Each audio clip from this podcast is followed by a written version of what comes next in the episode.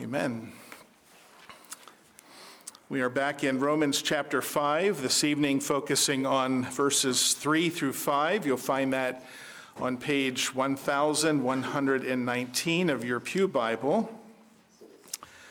And as always, we encourage you to have a copy of God's Word open that you might read along as we read and study this passage together. We have begun, of course, our march through what is really the pinnacle of the book of Romans, chapters 5 through 8.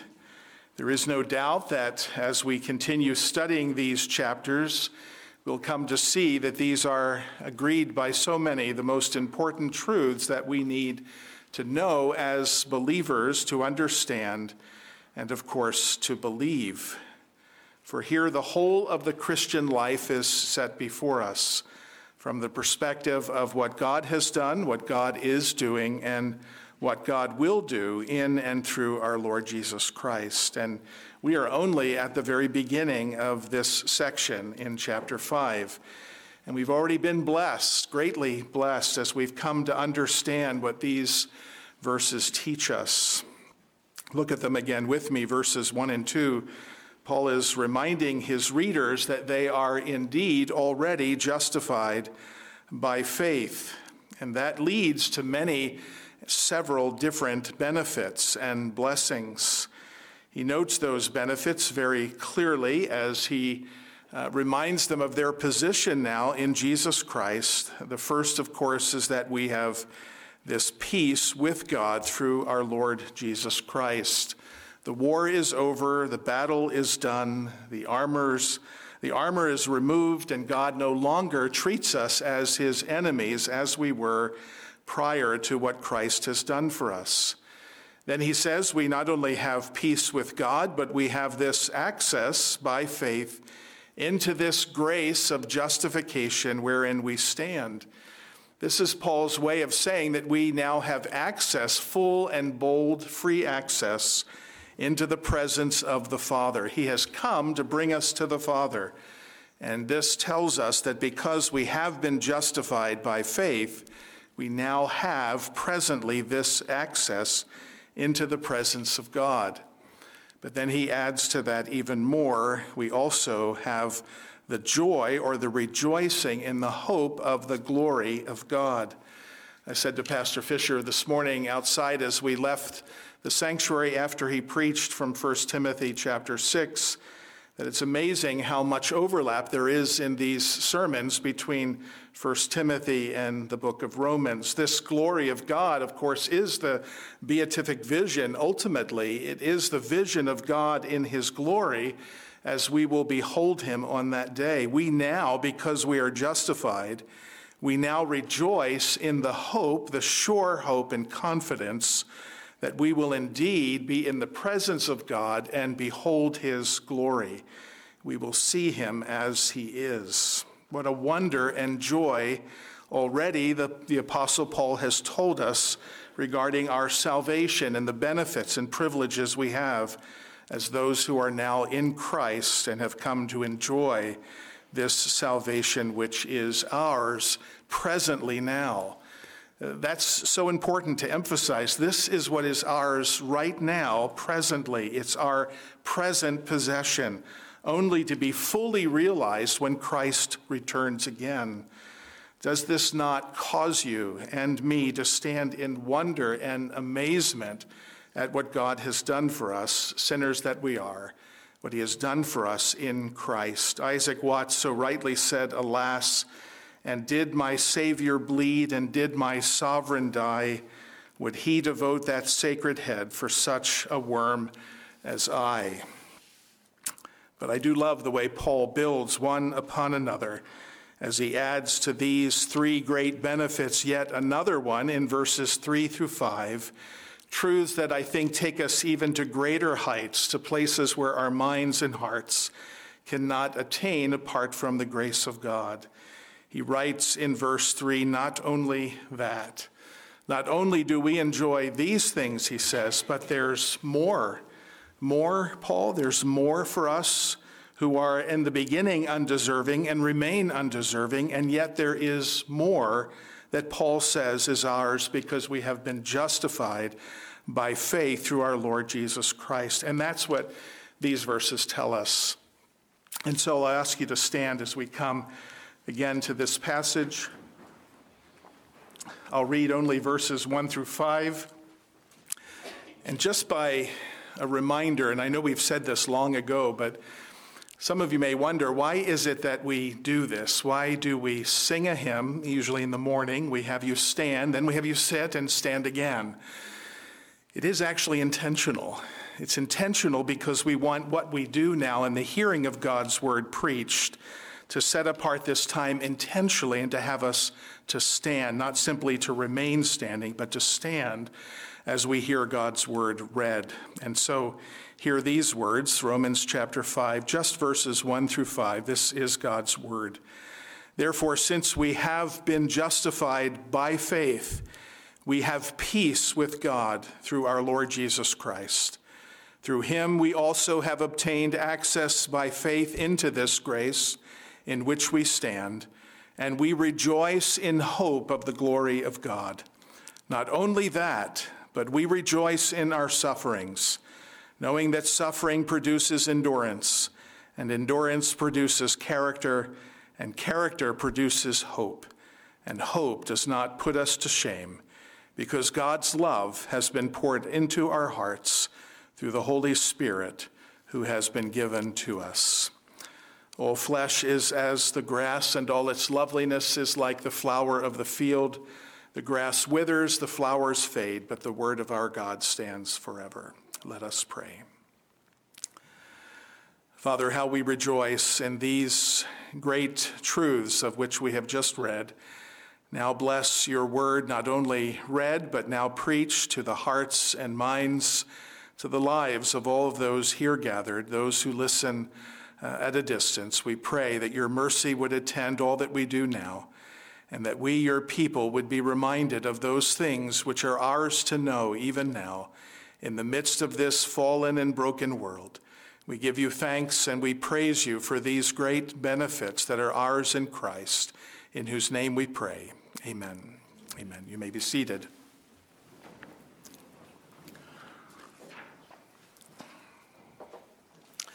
A truism, you've heard that phrase before, a truism is something that is said that is just obviously true. It needs no explanation.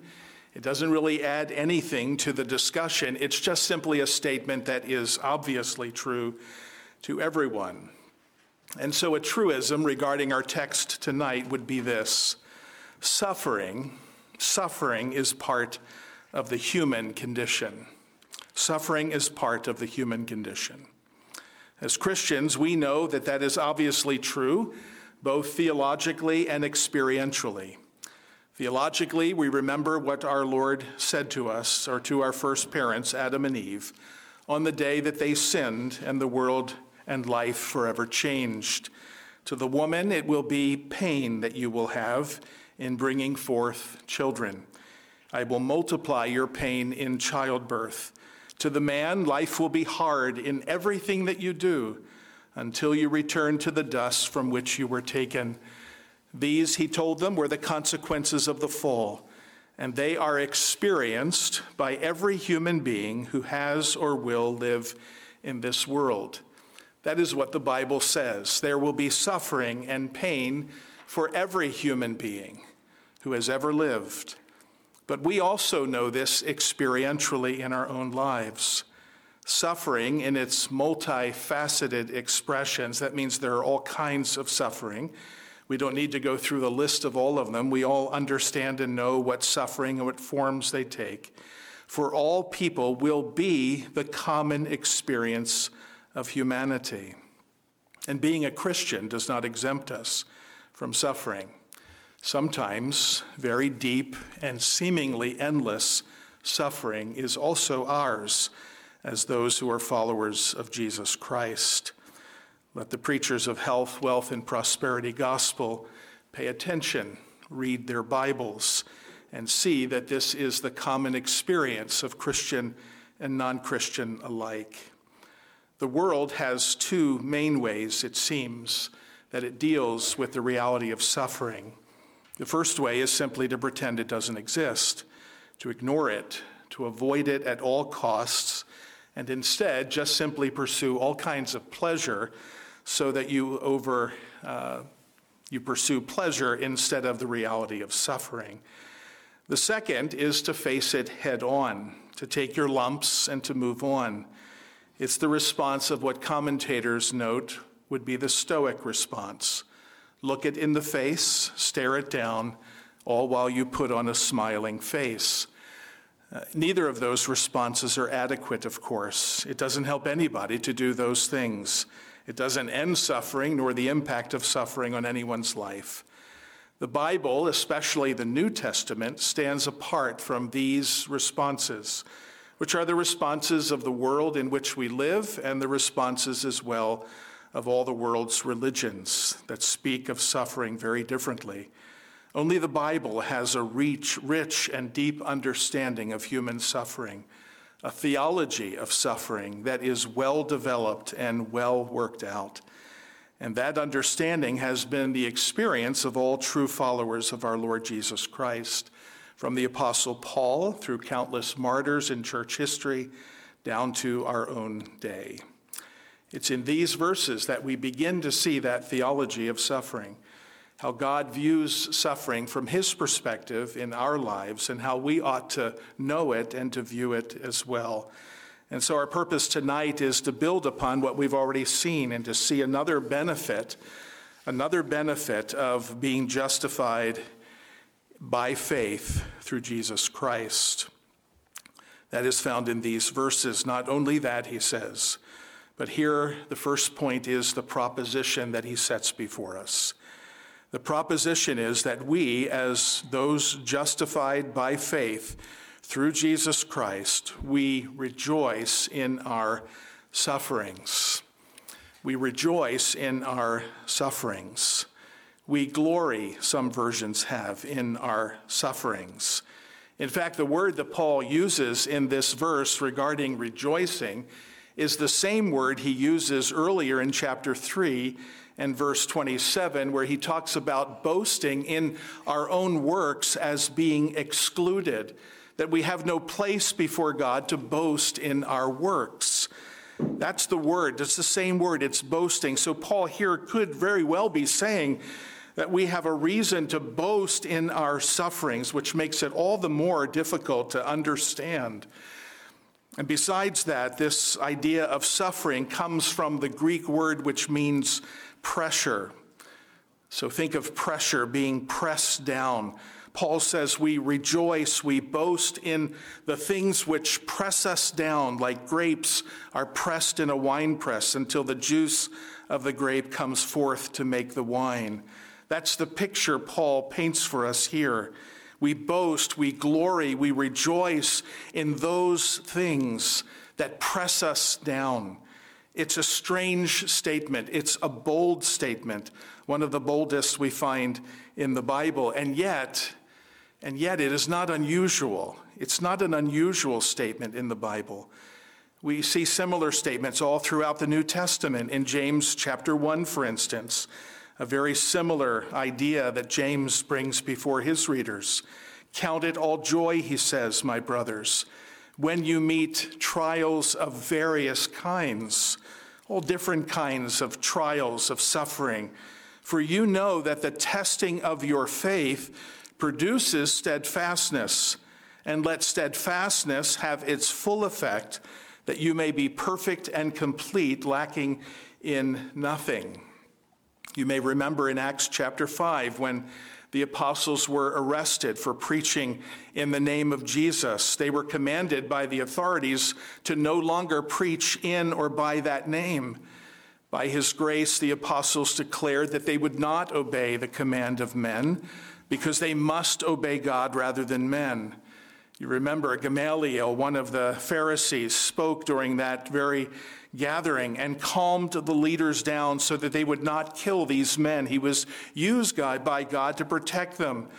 And at the end of that account, we read in Acts chapter 5, verse 40 and 41 And when they had called in the apostles, they beat them, they charged them not to speak in the name of Jesus, and they let them go.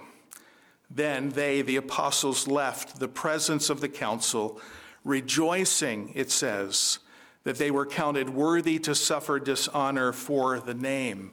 And every day in the temple and from house to house, they did not cease teaching and preaching that the Christ is Jesus.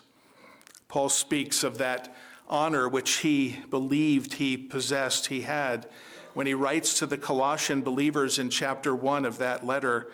Now he says, I rejoice in my sufferings for your sake, and in my flesh I am filling up what is lacking in Christ's afflictions for the sake of his body, that is the church, of which I became a minister according to the stewardship from God that was given to me for you to make the word of God fully known.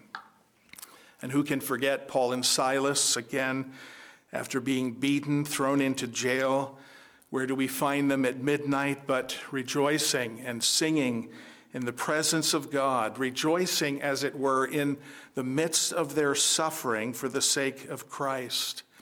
This idea, this proposition that Paul sets before us, though it sounds strange to our ears, is not strange to the rest of the Bible, to the whole of the New Testament and Old Testament alike. We do rejoice, we glory, we boast in our sufferings and we do so for good reason. And that's where Paul takes us from the proposition to the pattern that he sets before us. The second point is this idea of the pattern he lays down here. Dr. Boice, in his commentary on Romans, argues that every word in this great text is important, and I wholeheartedly agree. You see the importance of the word here as he says, We rejoice in our sufferings, knowing, he says, we know something. That's why we rejoice, because we know something. We possess a knowledge of something, something that has been revealed to us. Dr. Boice goes on to say Christians rejoice in suffering because of what they know about it. They know something about suffering that they didn't know before. But now in Christ, as those justified by faith through Jesus Christ, they now know something about suffering. And so follow with me what it is that we know, what it is, I would say tonight, that we must know as followers of Jesus Christ. The first is this we know that suffering produces endurance suffering, the pressing down of our lives through the providences that God brings produces in us an endurance, a steadfastness, a long suffering, a patience. That's what suffering does for us. It produces the ability for us to endure and to persevere in the midst of that suffering by the grace of God. Matthew Henry says this that which worketh patience is a matter for joy for followers of Jesus. For patience does us more good than tribulation can do us hurt. Tribulation in itself worketh impatience. That is apart from what we know about what is ours in Christ. Tribulation simply worketh impatience in us. But as it is sanctified, blessed by God to the saints, it worketh in us a patience and an endurance, a long suffering, Paul writes. But this endurance and long suffering, further, he says, produces in us character. Some versions have the word experience. The experience of a tested character is what is meant there. Character means a testing or trial of who we are. And nothing does that better than suffering, producing patience, producing character within us. We are different people because of what we suffer and endure by the grace of God. Our character is changing. Who we are changes from within. Again, Matthew Henry is so helpful in these verses. It works an experience of ourselves. It is by tribulation that we make an experiment of our own sincerity and therefore such tribulations are called trials. It works in us an approbation as he is approved that he has passed the test. It is a testing of our character. Thus, Job's tribulation wrought patience, and that patience produced an approbation and approval that still he holds fast his integrity. Job is probably the greatest example of this uh, pattern that the Lord has set down for us here. A man who suffered greatly, who endured and persevered, who did not curse God through it all, whose character was changed as he went through what he endured under the hand of God. And so Paul says that suffering produces endurance, endurance produces a tested character, and character produces a hope, a hope that does not put us to shame. Now, it's not surprising that we have the word hope both in verse 2 and verse 4. And many commentators simply see Paul here as repeating himself that at the end of this process of patience and long suffering producing character and character producing hope, he's simply saying the same thing as he said in verse 2. But I agree with those who see the teaching and words of Thomas Chalmers, uh, one of the great preachers of old, who said that these really are different uh, types of hope, as it were. Thomas Chalmers said that the first is different than the second. In verse 2, it speaks of a hope which is ours by the promise of God.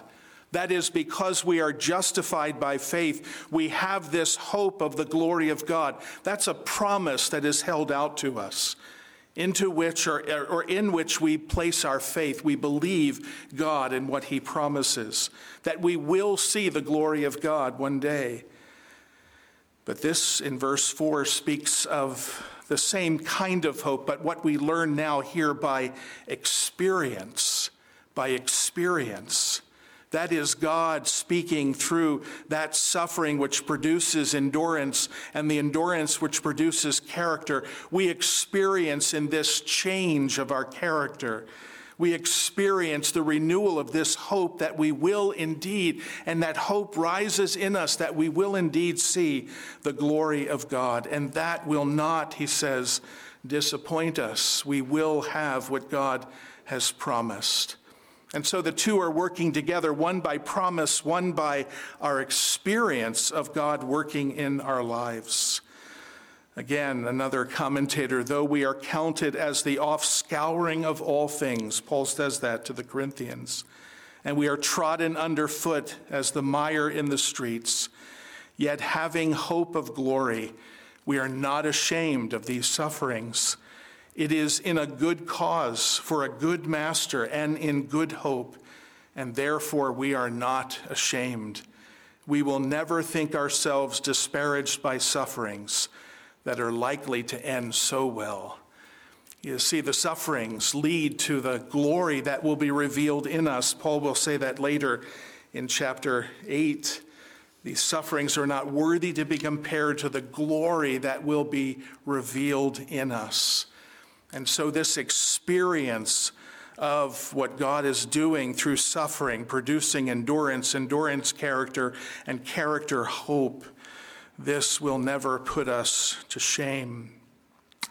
Not so many years ago, I think it was just a few, I can't remember when, but the great uh, Christian songwriter Laura Story, she's written a number of wonderful songs, expressed this idea of suffering and what God's purpose is so beautifully in a song written when I remember that one of our own members sang for us at one of our music events here at the church, singing, I believe, out of her own experience and the experience of others that she knew. You remember this, these words. We pray for blessings, we pray for peace, comfort for family, protection while we sleep. We pray for healing and for prosperity. We pray for your mighty hand to ease our suffering. And all the while, you hear each spoken need Yet love is way too much to give us lesser things. Because what if your blessings come through raindrops? What if your healing comes through tears? What if a thousand sleepless nights are what it takes to know that you're near? And what if trials of this life are your mercies in disguise? When friends betray us and when darkness seems to win, we know that pain reminds this heart that this is not, this is not our home. It is not our home. I think that captures very well what the full picture of what Paul is saying here, of this pattern that he sets down for us as followers of Jesus Christ. For we are rejoicing in the hope of the glory of God, of being with him, of seeing him. And in our suffering, that hope grows, and that hope will not be disappointed. It will never point to put us to shame. I also heard a story this week that captures these truths well. It's just a true story from what I heard. It was on the radio, so I tried to capture it as I uh, parked my car and wrote it down. It was about a mother who was born blind and her interaction with her son. Her son often wondered why his mother was blind and suffered so. He would often tell her that he was praying that God would heal her blindness, and he believed that God would heal her. But she assured him that one day God would heal her blindness in heaven, and that we should look to that day with great joy. One day, the mother and the son were playing a game together. The game had many pieces, and after some time, it became obviously frustrating for the mother because so many of those small pieces, she was knocking them over accidentally. And so the mother asked her son if they might play another game that would be easier for her to play. The boy agreed and began putting the pieces of the game away quietly. The mother sensed that something was wrong. Maybe the boy was quiet because he really wanted to play that game. And so she asked if everything was okay. And the boy answered, You know, Mom, I don't think the Lord is going to heal your blindness. This surprised the mother because her son had always believed that God would heal her. Why do you say that, son? To which the young boy answered, If God were to heal you, Mom, then you might begin to love this world too much instead of heaven, and heaven is so much better.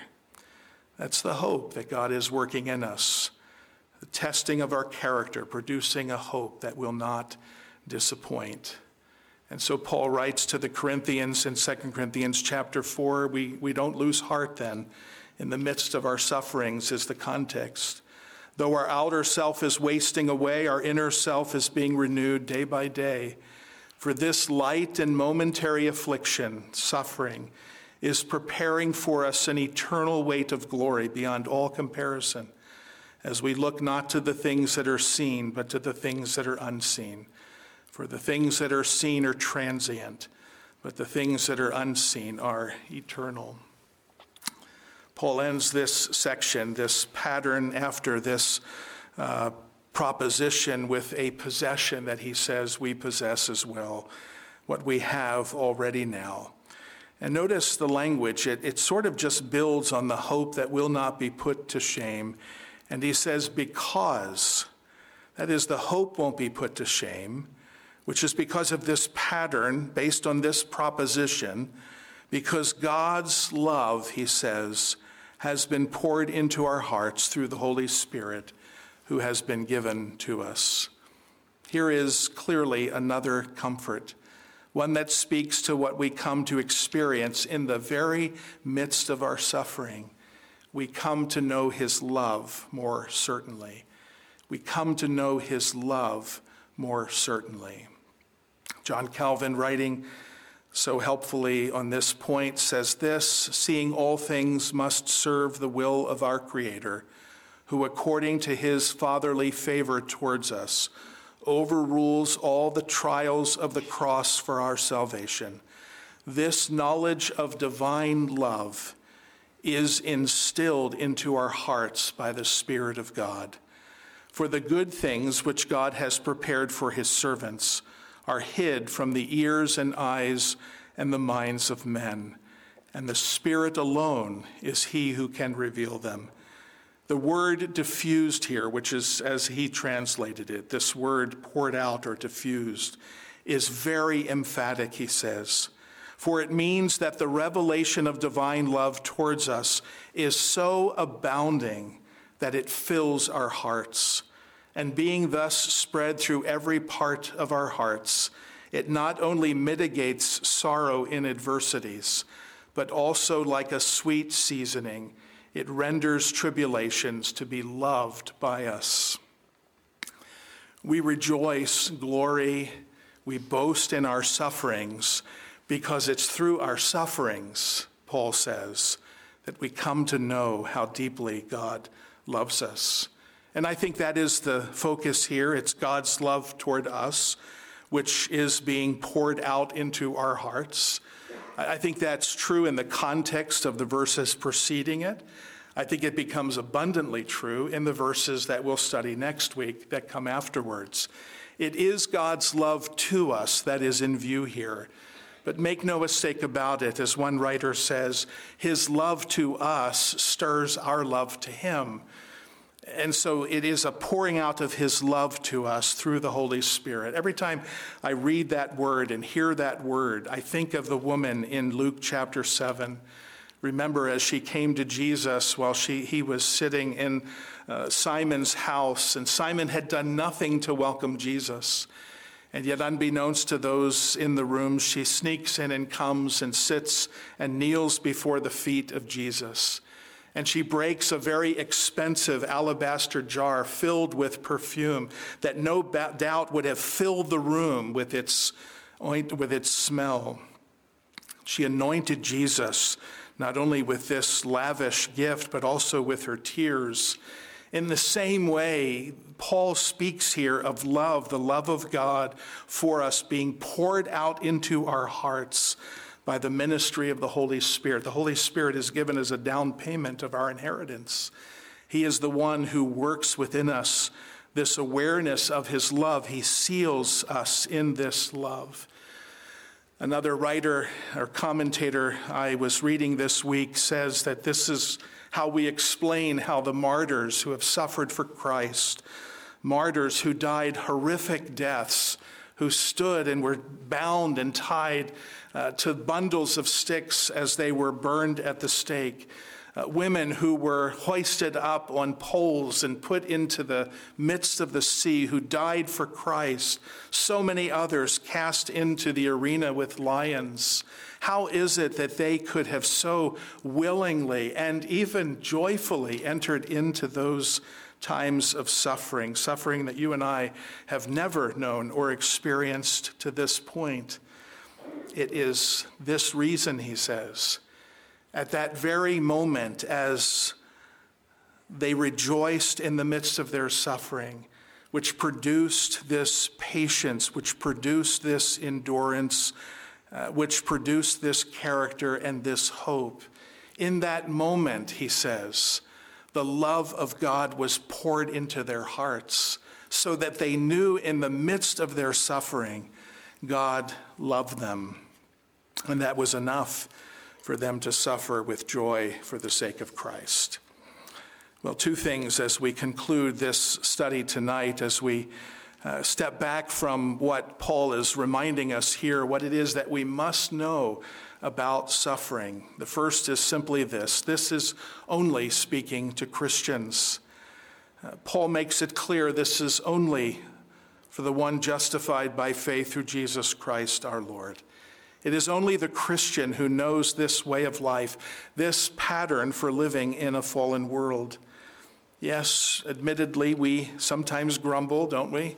If you're like me, you do. You grumble, you complain at the suffering God is pleased to bring into your life. We often do that. And yet, yet we are often, as we see these things, we are often those whom God shows great mercy to and brings us around in our understanding. Though at times we can be like the complaining people in the wilderness, grumbling and blaming God for the bad things that happen to us. As Christians, we know something because God's word tells us. We know what God's purpose is. We know that suffering that we experience in this life comes always through the hands of a loving gracious and justifying Father in heaven. He has justified us, He will sanctify us. He is transforming me and you into what He wants us to be, like His own dear Son, our Lord Jesus Christ. It's not true for the one who is outside of Christ, who does not know Him by faith. For you, if that describes you tonight, you are suffering, and your suffering has no meaning or purpose. It is merely the random will of a cruel universe or the twisted cruelty of a wicked deity who enjoys toying with his creatures. Suffering for you is meaningless, it serves no purpose. It is to be avoided by all costs, but it can't be avoided. It can't be ignored ultimately. The only way suffering can make any sense is to understand it through the life and death and resurrection of the one whose name is the suffering servant, even Jesus Christ. And that suffering servant, Jesus, is the one who cries out to all Come to me, all who are weak, who are heavy laden, who are burdened by the sufferings and the reality of this fallen world, and I will give you rest. Only He can do that.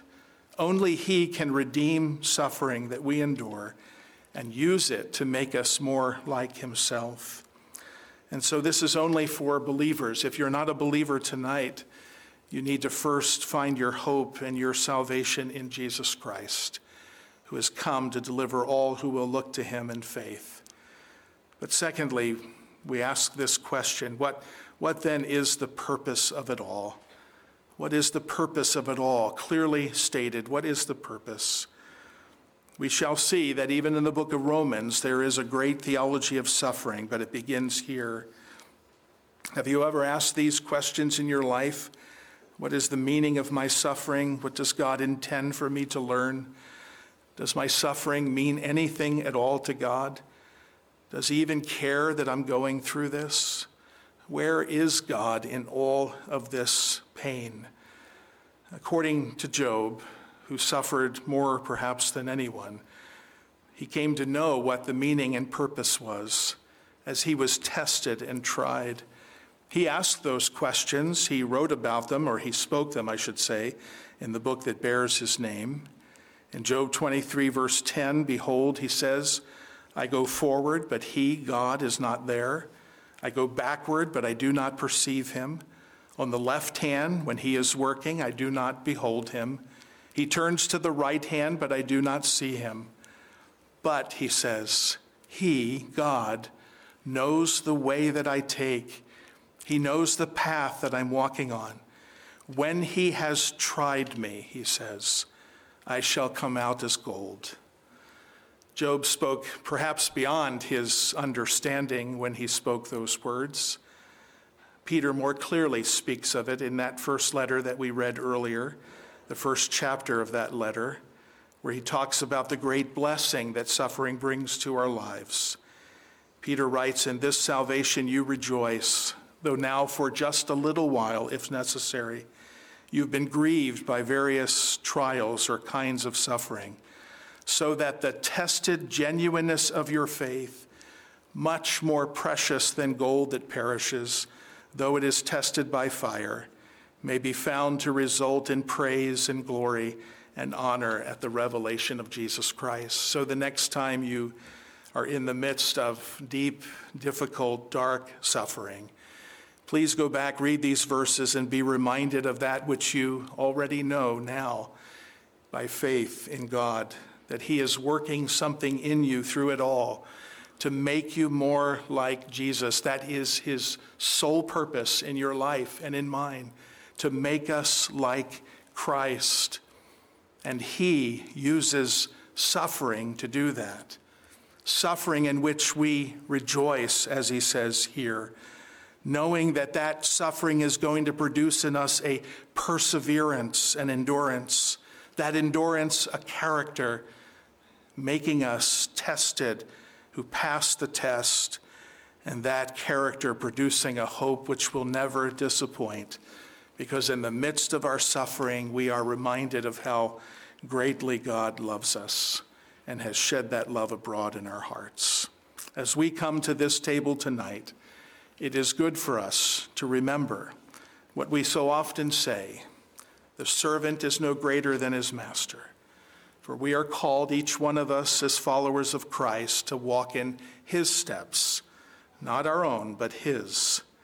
And so let us remember then the pattern and way of Christ, who suffered for us, and by that suffering learned obedience. For in the days of his flesh, the writer to Hebrews says, Jesus offered up prayers and supplications with loud cries and tears. Those are signs of suffering. To him, his Father, who was able to save him from death, and he was heard because of his reverence. And although he was a son, he learned obedience through what he suffered. And being made perfect, he became the source of eternal salvation to all who obey him. Let us pray. Father, you have called us to a path and to live a pattern of life that is patterned after Christ. And so, as we come to this table, being reminded of all that he suffered for our sake, we would pray that you would so work in us and that your love would be shed abroad so much in our own hearts that we too would rejoice, glory, boast in our sufferings. For in doing so, we model our Savior, our Lord Jesus Christ, who was willing to suffer even the death upon the cross so that we might be brought to the Father. We thank you and praise you for this great hope that you have given to us, and pray your blessing now upon all that we do in this meal. In Jesus' name, amen.